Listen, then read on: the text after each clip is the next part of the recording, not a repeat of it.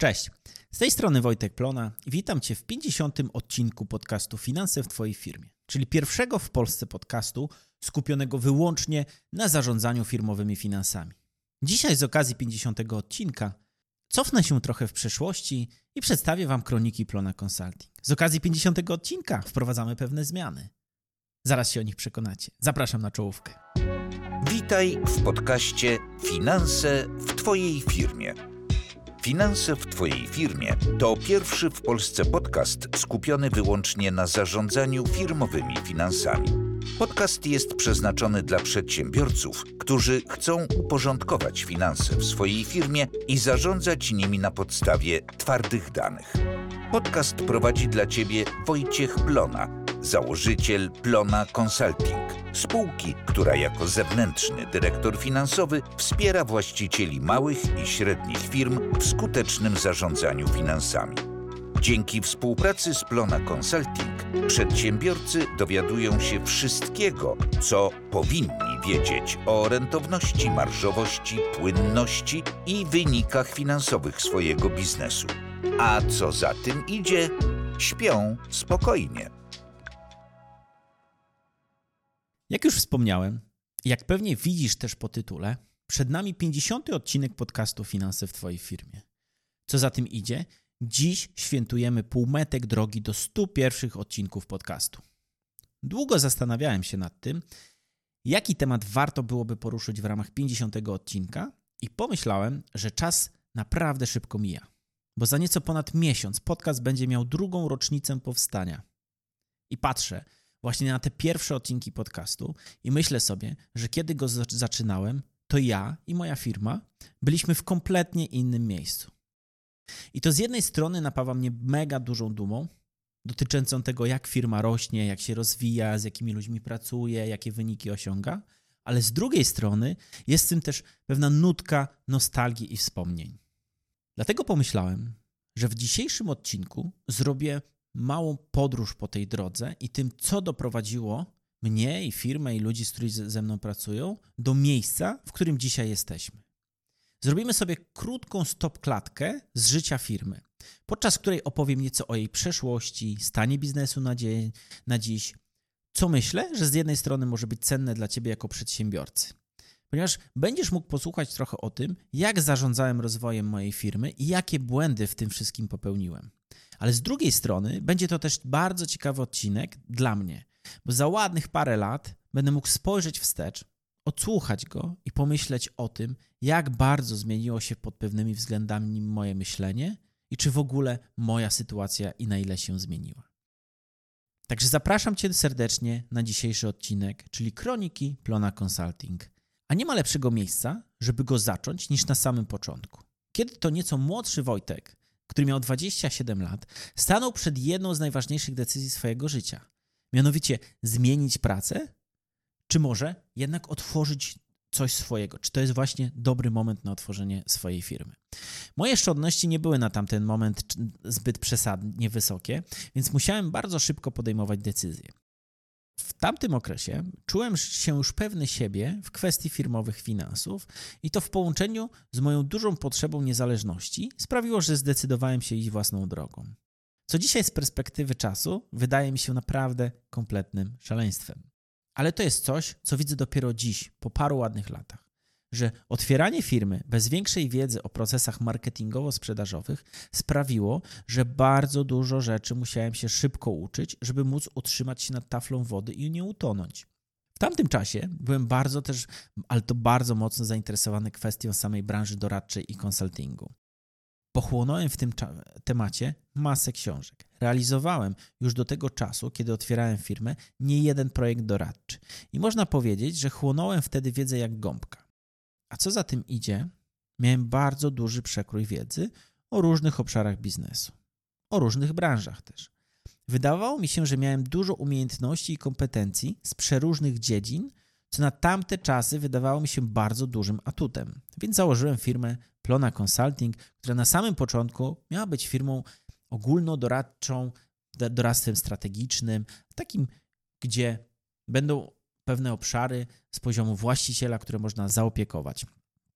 Co się później okazało, co znów widzę z perspektywy czasu, to że mogłem świadczyć wiele różnych usług, było bardziej ograniczeniem niż zaletą, ponieważ spowodowało to bardzo duże rozdrobnienie. Mieliśmy wtedy klientów, którym pomagaliśmy w obszarze strategii biznesu jako całości. Mieliśmy klientów, których wspieraliśmy w budowaniu procesów i optymalizacji procesów. Mieliśmy już wtedy także część klientów, których wspieraliśmy w kwestii finansów, chociaż wyglądało to zdecydowanie inaczej niż to wygląda dzisiaj. Myślę, że zanim przejdziemy dalej, to warto opowiedzieć historię pierwszego pracownika Plona Consulting, bo prowadzenie własnej firmy było dla mnie pierwszym bezpośrednim kontaktem na przykład z kwestią zarządzania ludźmi czy rekrutacją. Co za tym idzie, wymyśliłem sobie, że moim pierwszym pracownikiem będzie specjalista do spraw marketingu i sprzedaży.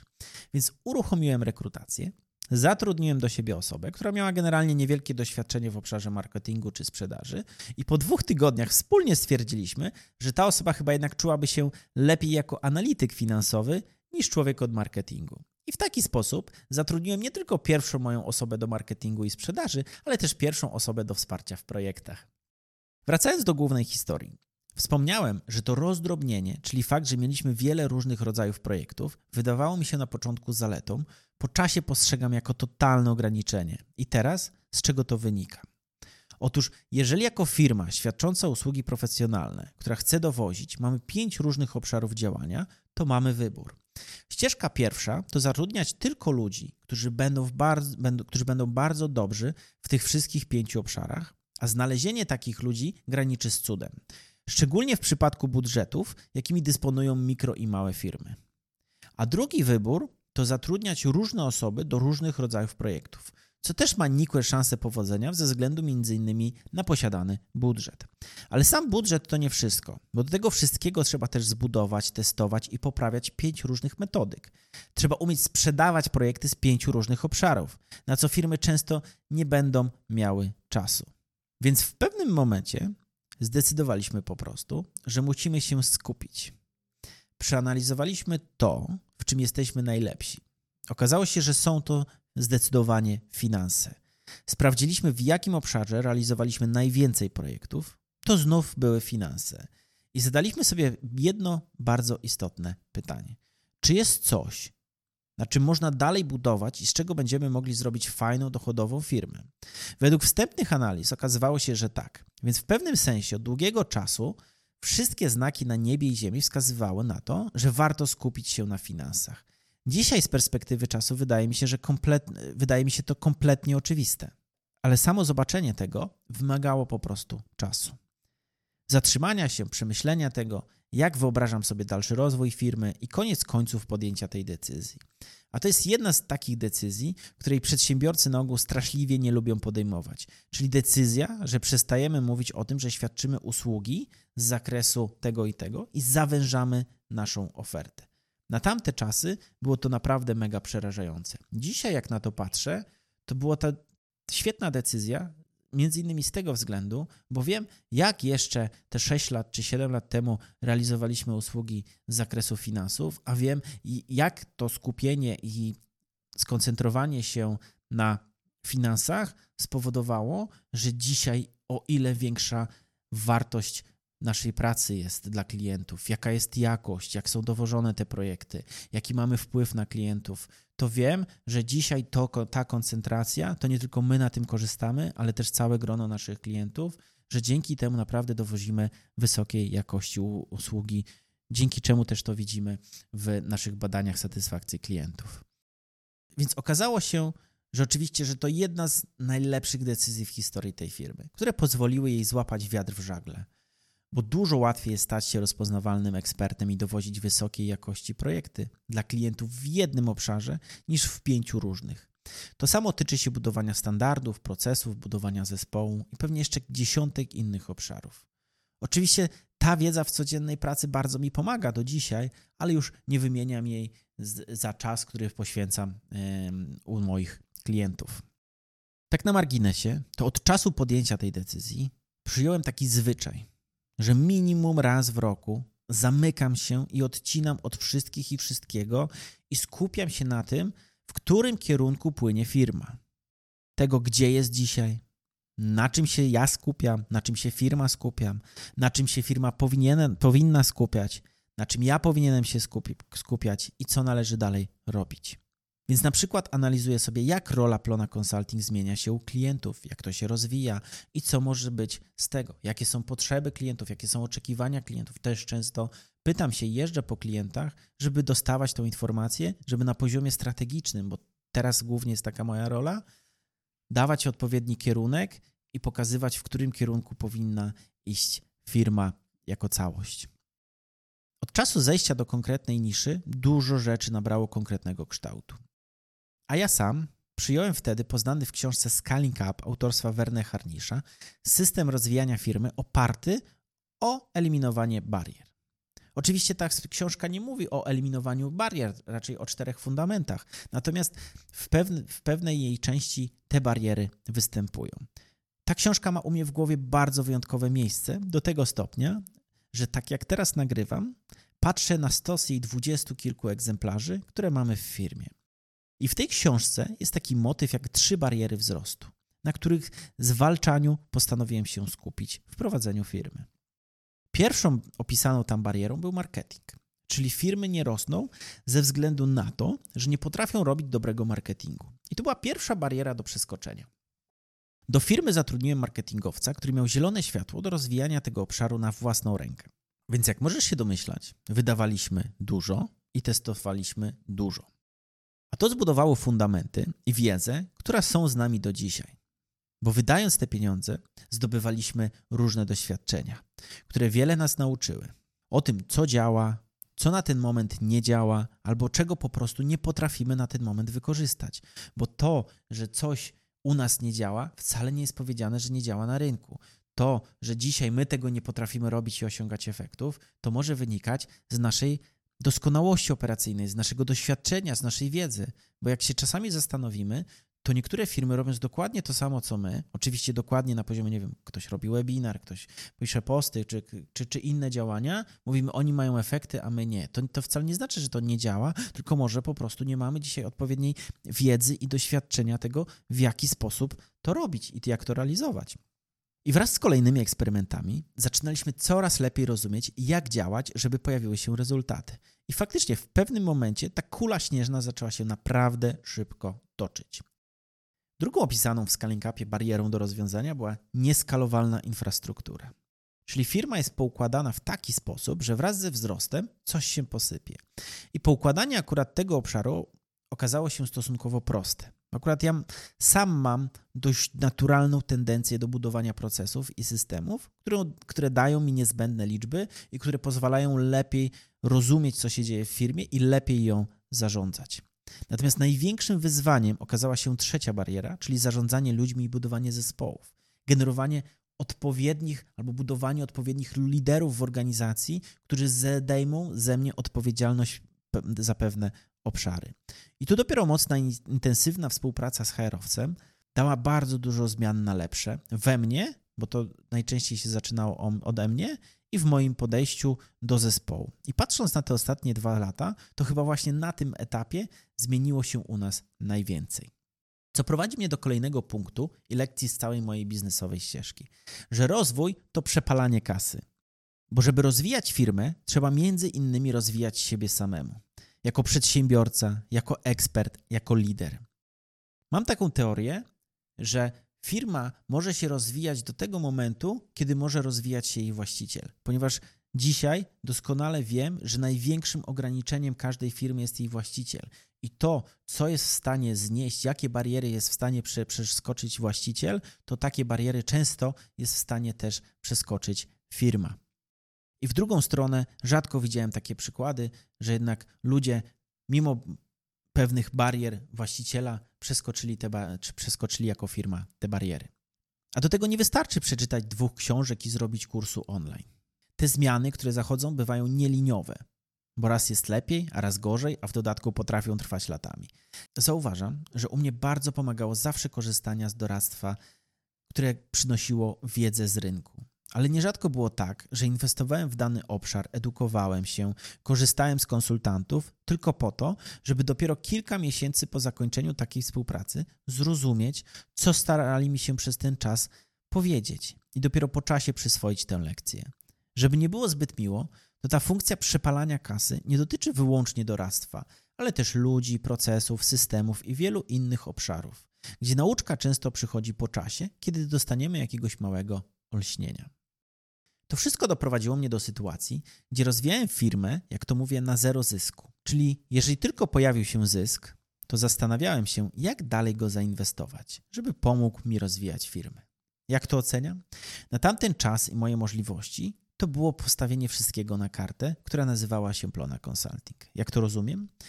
Wówczas nie miałem dzieci, więc mój budżet domowy był skromny i nie miałem presji, aby dużo kasy przynosić do domu i mogłem swobodnie przeznaczać środki na rozwój.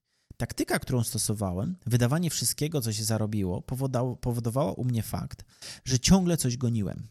Jak tylko wydawałem, to żeby nadrobić liczby, znowu wymyśliłem nowe pomysły i nowe działanie. Takie podejście było dla mnie naprawdę dużym motywatorem.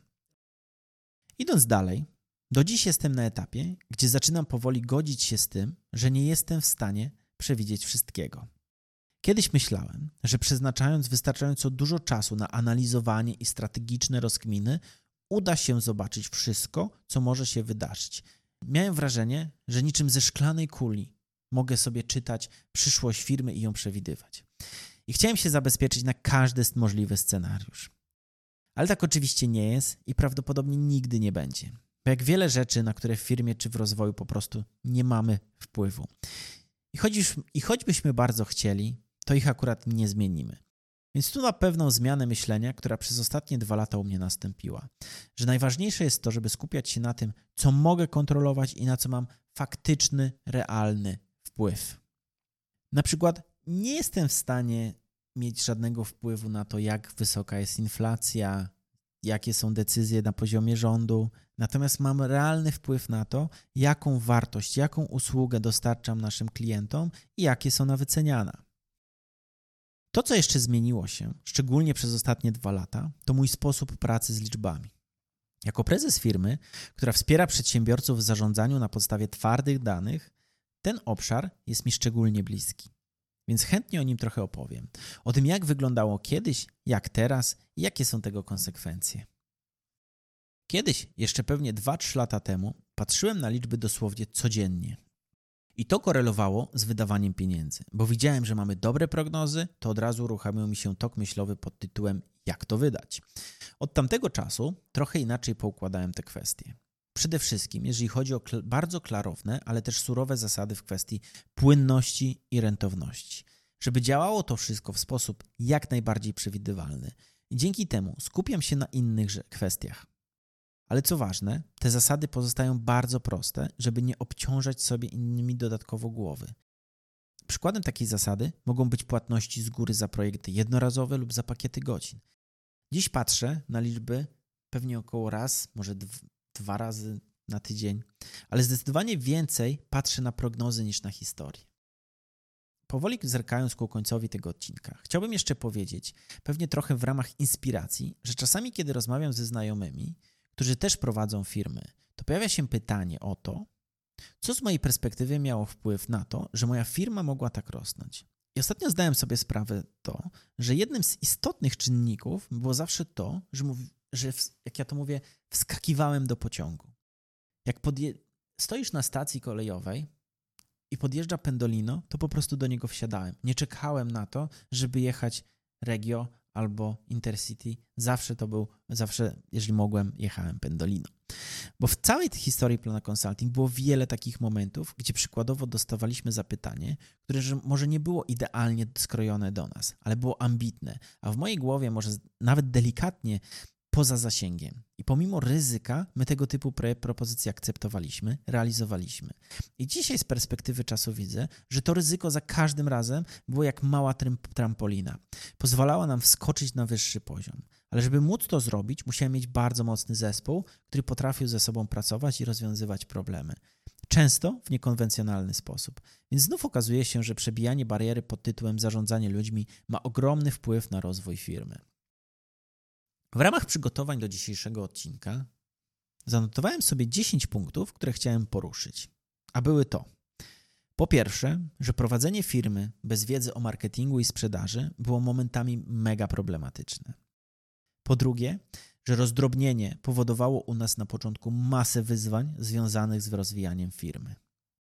Po trzecie, że decyzja dotycząca skupienia, pomimo że wydawała się w tamtym czasie przerażająca, była jedną z najlepszych i najważniejszych decyzji w historii firmy. Po czwarte, jak istotny był dla mnie system rozwoju firmy w oparciu o eliminację trzech barier, rozwoju z książki Scaling Up Verne Harnisha. Po piąte, że rozwój to przepalanie kasy na doradztwo, na ludzi, na procesy, na systemy i że widocznie tak musi być, bo to jest właśnie nasza droga jako przedsiębiorców. Po szóste, że długi czas rozwijałem firmę na zero zysku. I teraz nie chcę Ci powiedzieć, chcę, żebyś to dobrze zrozumiał, ponieważ to nie jest tak, że jechałem ciągle na granicy zera, tylko po prostu zawsze miałem taką granicę rentowności, która pozwalała mi, że te zyski się faktycznie małe pojawiały, ale nie jechałem już tak na samej granicy. Miałem określoną tą granicę i zawsze do tej granicy schodziłem, natomiast w momencie, kiedy ją dotykałem, to już dalej nie szedłem. To jest bardzo ważne. Po siódme, że nie jesteś w stanie przewidzieć wszystkiego i że warto skupiać się na tym, co możesz kontrolować i na co masz realny wpływ. Po ósme, że dziś dzięki bardzo konkretnym zasadom finansowym zdecydowanie mniej patrzę w liczby i zachowuję kontrolę. Po dziewiąte, że firma mogła rozwijać się bardzo mocno dzięki planowaniu i robieniu rzeczy, które wydawały się nam wszystkim delikatnie poza zasięgiem i były obarczone ryzykiem. I został nam do omówienia punkt 10, czyli przyszłość. Jakie mam plany czy życzenia dla samego siebie i dla firmy? Jeżeli chodzi o najbliższe lata czy miesiące, to ogólny kierunek rozwoju jest następujący, żeby stać się dla naszych klientów takim one-stop shopem w kwestii finansów, takim zewnętrznym działem finansów, gdzie przychodzi firma i może nam powierzyć swoje finanse. Czyli delikatnie dostosować portfolio naszych usług i w tym momencie, chyba pierwszy raz mówię o tym publicznie, ale wkrótce będziemy otwierać też się na inne kwestie niż wyłącznie zewnętrzny dyrektor finansowy. Kwestie związane m.in. z prowadzeniem księgowości, o którą pyta nas dosłownie co drugi klient, a po drugie kwestie doradztwa podatkowego i kwestii prawnych, która jak zauważamy jest niesamowicie potrzebna polskim firmom i robi dla nich bardzo dużą różnicę. Czyli będą to kolejne kroki w kierunku realizacji naszej misji i wizji, aby zmieniać polskie firmy na lepsze i stać się pierwszym wyborem wśród firm doradczych dla świadomych przedsiębiorców. Jeżeli chodzi o mnie, to moja rola także zaczyna się zmieniać, bo coraz bardziej wychodzę z operacji, można powiedzieć, że już prawie w ogóle mnie tam nie ma, coraz mniej jest mnie w sprzedaży, więc przyszedł taki czas, żeby znów zastanowić się nad swoją rolą i odpowiedzieć sobie na bardzo ważne pytanie. Co powinienem robić we własnej firmie? Bo przez długi czas była ona budowana na mnie i mojej wiedzy, a dziś po wielu próbach, po wielu porażkach i sukcesach mam poczucie, że jestem ważny w firmie, ale niezbędny i niepilny. Że mogę dzisiaj pracować asynchronicznie i to, gdzie mam największą wartość, wkładać do biznesu, a nie być ciągle na stand-by'u, czekając na kolejne wyzwanie, problem, jakkolwiek to nazwiemy, ale żeby za każdym razem podłączyć się do operacji firmy. I oczywiście nie dałbym rady zrobić tego bez swojego zespołu, który tak naprawdę dając im przestrzeń, przejął większość operacji. Obsługiwanie procesu sprzedaży, podpisywanie umów, realizację projektów, uruchamianie projektów. Więc tak naprawdę to na nich dzisiaj stoi jakość, na nich dzisiaj stoi Plona Consulting. Ja tak naprawdę jestem głównie odpowiedzialny za kwestie marketingowe, kwestie zarządcze, strategiczne, natomiast to faktycznie zespół realizuje kwestie operacyjne. Faktycznie dużo czasu zajęło nam to, aby jakość, którą ja dostarczałem, przełożyć na cały zespół i żeby zapewnić klientom bezpieczeństwo efektów. Czyli nieważne, czy robi to Wojtek, czy robi to Szymon, czy robi to Ewa. Ważne, że każdy z konsultantów ma najwyższą jakość, że potrafi dowozić wyniki, że pracuje według naszej metodyki i daje bezpieczeństwo klientowi, gdzie klienci często czują się z nami bezpiecznie, przewidywalnie i mogą rozwijać swoje firmy w oparciu o twarde dane. I kiedyś ludzie zarzucali mi, że mogę tak mówić, bo to jest tylko gadka marketingowa. Natomiast ja dzisiaj nie mówię tego jako przekaz marketingowy, tylko mówię to jako potwierdzenie naszych badań satysfakcji klientów, gdzie zazwyczaj to są najwyższe oceny mówiące o tym, że bardzo dobrze się z nami pracuje albo zacytuję ostatnio jednego z klientów, długo szukałem osoby, która byłaby tak kompetentna w zakresie firm produkcyjnych. I na dziś to byłoby już tyle. Dziękuję Ci niesamowicie, że wysłuchałeś tego odcinka do samego końca. Dziękuję też wszystkim z Was, którzy byli tutaj ze mną od pierwszych odcinków. To naprawdę miłe widzieć czasem wiadomości od osób, które słuchają podcastu już te prawie 2 lata i dają mi znać, że pomimo, że nigdy nie miały ze mną bezpośrednio kontaktu, to, że ich biznes dzięki temu zmienił się na lepszy. To jest mega niesamowicie miłe. Dziękuję Wam za to. Jeżeli masz jakiekolwiek pytania dotyczące tego, o czym mówiłem w tym podcaście, to śmiało daj mi znać w wiadomości prywatnej na LinkedIn. A jeżeli natomiast chciałbyś przeczytać trochę więcej o Plona Consulting, jak zwykle możesz odwiedzić www.plonaconsulting.pl.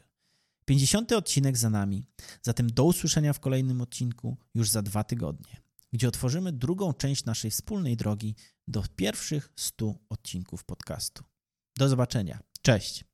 To już koniec dzisiejszego odcinka. Więcej praktycznej wiedzy o zarządzaniu firmowymi finansami znajdziesz w pozostałych odcinkach podcastu Finanse w Twojej firmie.